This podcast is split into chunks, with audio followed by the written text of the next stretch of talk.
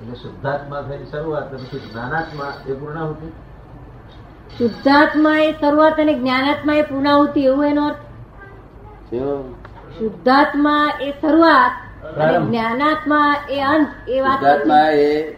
મોક્ષમાં પેઠા પેઠા પછીનો મોક્ષના દરવાજામાં પેઠા એમ નામ શુદ્ધાત્મા. અને નિરાલમ સ્થિતિ એ છે તે પ્રકાશ પૂર્ણ પ્રકાશ. શું કહ્યું? નિરાલંબ સ્થિતિ આ અવલંબન છે અહીં શબ્દનું અવલંબન છે. શુદ્ધાત્મા શબ્દ કેમ ભાઈ? શબ્દ બોલો છો. ત્યાં કે એ અવલંબન સિવાય મારું પહોંચે એવું નથી. અને પેલું નિરાલંબ છે. અમે નિરાલંબ સ્થિતિ રહીએ જો અવલંબન હોય ને, તો તો અમારે મુશ્કેલી ઊભી થાય. શબ્દ શબ્દનું અવલંબન.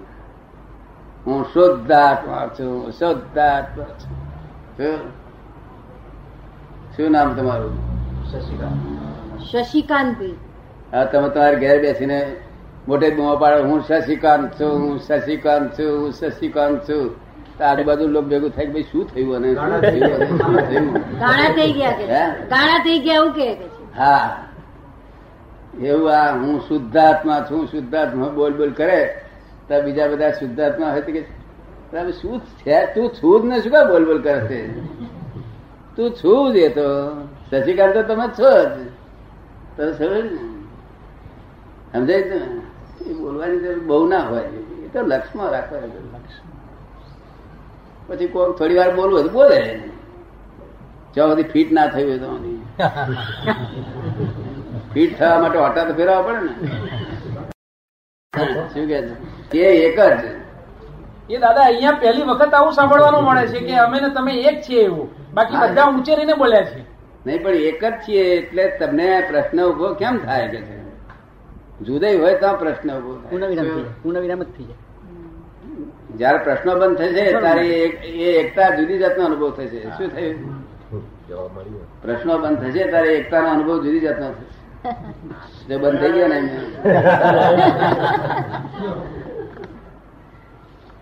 કે દાદા એવું શું છે કે બધા અહીંયા બધી જુદી જુદી તિજોરીઓ આવે છે અને ચાવી તો આપણી એક જ છે? ચાવી તિજોરીઓ તો જુદી જુદી આવે છે. કોઈ જૈનો આવે છે કોઈ રામવાળા આવે છે કોઈ કૃષ્ણવાળા આવે છે દરેકના અવનવા જુદા જુદા તારા હોય છે. અને ચાવી આપણી પાસે એક જ છે. એક ચાવીની અંદર તો દૈયાના બધાના તાળા ખુલી જાય છે. આપણા આપણા આપણા ક્ષેત્રના જે મનુષ્યો છે ને તે સંખ્યાત મનુષ્યો છે. કેટલા છે? સંખ્યાત. અને મારી પાસે ચાવીઓ અસંખ્યાત છે.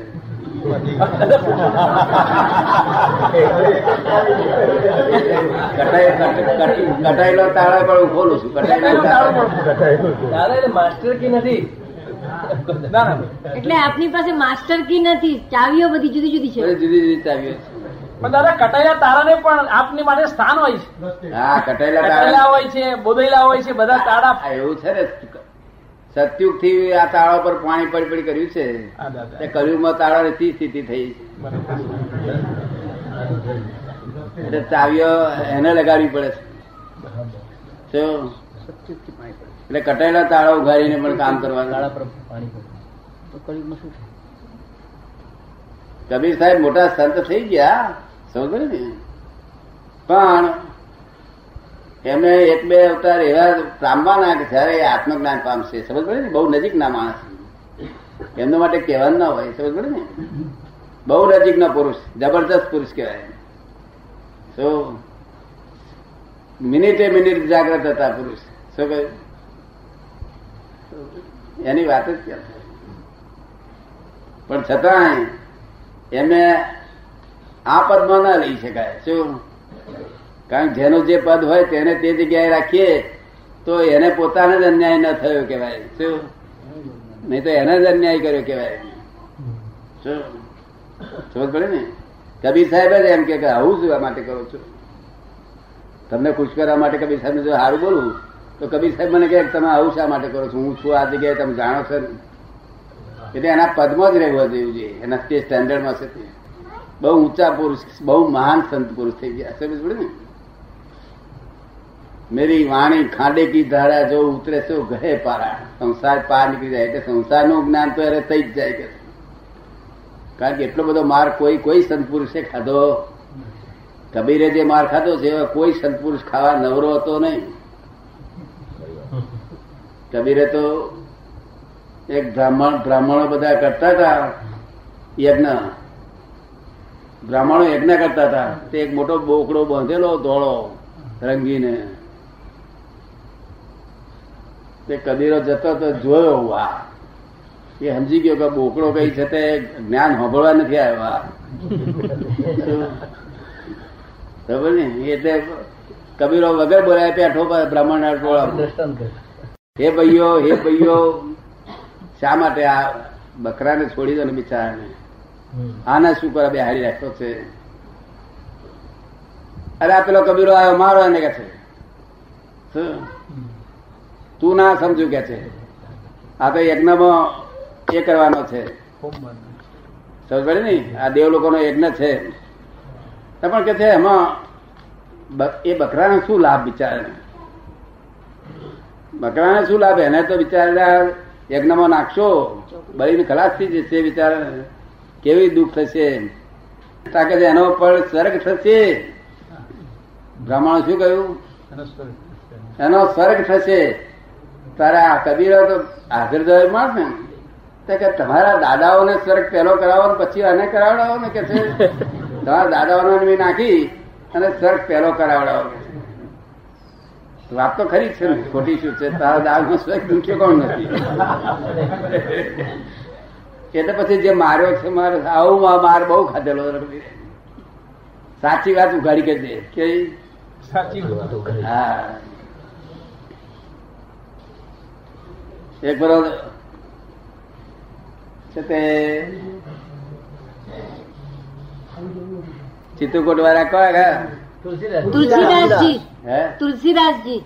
હા તુલસીદાસજી એક પર બહુ ત્યાં ચિત્રકૂટમાં સાંભળ્યું બહુ. એમની ખ્યાતિ બહુ સાંભળી. કે મહાન સંત છે કબીર સાહેબ. ત્યાં ખ્યાતિ સાંભળી એટલે મનમાં એમ થઈ ઈચ્છા કે લાય હું દર્શન કરી આવું કે તે ચિત્રકૂટથી હેંડતા હેંડતા બચારા ત્યાં ગયા. જો ભગત ને કઈ ગાડીઓ વહેલો હોય ખરી? આ પેલી બળદ ગાડી જેવી કઈ ઘોડા ગાડી કેવું હોય કશું તો હેડતા હેડતા બિચારા તો આગળ દિલ્હીમાં બેઠા પછી લોકોને પૂછ્યું કે કબીર સાહેબ કેવા છે તો લોકો ઘણા ખાતું ઓળખે નહીં. પછી એક જણે કહ્યું કે ભાઈ અમુક જગ્યાએ જાઓ અને ત્યાં એક પૈપળો છે ને ત્યાં આગળ ખાંચા ભરજો. શું? આગળ એની ઝૂંપડી છે. એટલે પછી ત્યાં ગયા. પીપળામાંથી આગળ વર્યા. એટલે એમની દશા બેસી ગઈ. બ્રાહ્મણ તુલસીદાસ. આ બાજુ જુએ તો થૂકે. આ બાજુ જુએ તો થૂકે. બધા બકરા બધું એ બધું બાંધેલું. મરઘાન બકરા બધું. પેલા કસૈયાનો બધા દુકાનો. કસૈયાની દુકાનો બધી હતી. શું? અત્યારે હોય છે કે નથી હોતી? જોઈ લે ને તે આમ જુએ ને આમ થૂકે. આમ જુએ નો આમ થૂકે. તે મોઢામાં થૂક પણ ખલાસ થઈ ગઈ. બરોબર ને? અને પછી મનમાં વિચાર કરતા કે અરે આ કબીર સાહેબ આવડા મોટા સંત પુરુષ અહીં આગળ તે મનમાં અહીં ભેગા થયા પહેલા વિચાર કરે છે. કે કબીર સાહેબ આ ભૂલ ખાતી છે આવડા મોટા આ સંતને આવી જગ્યાએ ના રહેવાય. હજુ ભેગા થયા અને તે પેલો તે વિચાર કરે છે. શું? પછી જો કબીર સાહેબ ત્યાં ગયા, ત્યાર પછી મેં બેસી અને બેઠા હતા, પછી થોડીક વાર કબીર બીબી આવ્યા બીબીએ પાણી બાણી આપ્યું. પછી કે સાહેબ ક્યાં ગયા? હતા કે આવા છોડે તો આયા સાહેબ. સાહેબ આયા એટલે પહેલો જ પ્રશ્ન પૂછ્યો તુલસીદાસજીએ કે આ આ છે બધા કસૈયોની લત્તામાં કેવા મકાન રાખ્યું છે કે? આ લત્તામાં આપનાથી રહેવાય આવડા મોટા સંત પુરુષ થઈ અને આ લત્તામાં રહો એટલે કબીર તો હાજર જવાવી પુરુષ. એટલે જટ બૂમ પાડી કે કબીર કા ઘર બજાર મેં કે છે? શું કે છે? કબીર કા ઘર બાજાર મેં કે છે? ગલકટીઓ કે પાસ. શું કે છે कबीर का घर बाजार में गलकटियों के पास करेगा सो पावेगा तू क्यों भयो उदास करेगा सो पावेगा तू क्यों भयो उदास के એટલે અમને તો હળો હળ ઉતરી ગઈ કે હરે બરે હારું કરનારો પામશે કરશે ભોગવશે તેમાં હું ઉદાસ થયો આ તો હું તો મૂર્ખો ઠર્યો હતો શું થૂક્યો એ નકામું ગયું અને ઉપરથી આ આ ચોપડાઈ દીધી કબીર સાહેબે તો એટલે હાજર જવાબી કહેવાય કવિ સાહેબ, બહુ સુંદર શોધખોળ કરી. સંસારની શોધખોળ બહુ ઊંડી કરી છે. શું સંસારની શોધખોળ બહુ ઊંડી કરી છે. શું